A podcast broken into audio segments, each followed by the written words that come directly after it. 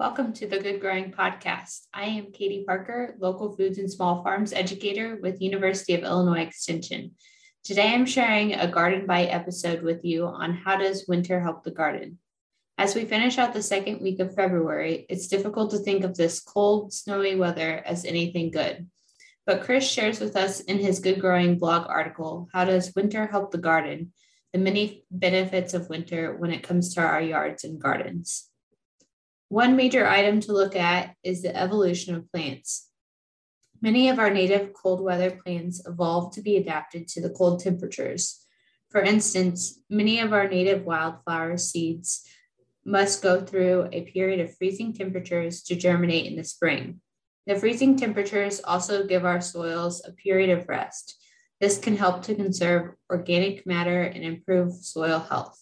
Herbaceous plants that die back to the ground and return their carbon to the soil in the form of dead plant matter perpetuates a cycle that is why Illinois has some of the best soil in the world. Snow is incredibly useful as an insulator. While it may be negative 5 degrees Fahrenheit outside, snow's insulating effects preventing excessively frigid temperatures from reaching deep into the soil, which may damage tree and shrub roots. The snow tucks away our prized spring bulbs, garlic, or strawberries under a protective layer. Illinois is notorious for going from 60 degrees to 20 degrees in a day. These massive fluctuations in temperature can be damaging to plants and crops like strawberries and cause the freeze thaw effect on our soils, making them expand and contract. The snow buffers those swings in temperature. Snow also helps conserve soil moisture in the winter. In the fall of 2020 in central Illinois, we were exceptionally dry.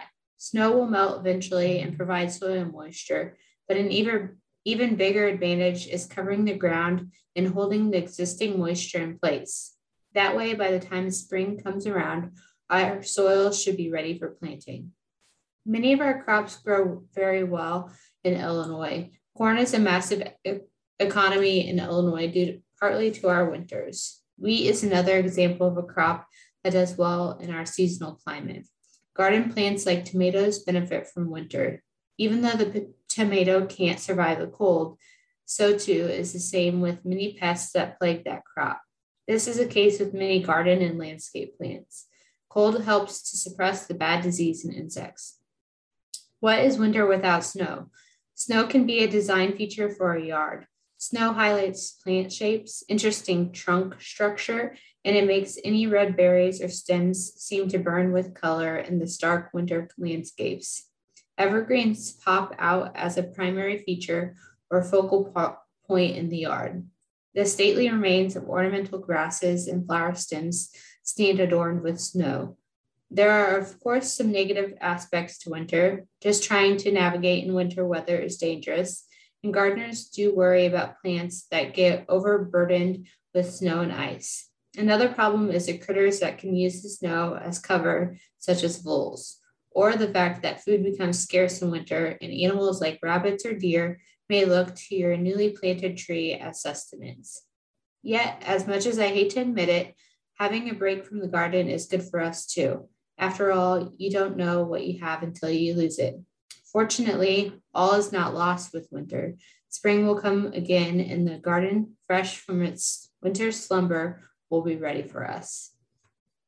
Thank you very much for listening. Join us next week as we chat about nature's impacts on human health. We'll see you next week, and as always, keep on growing.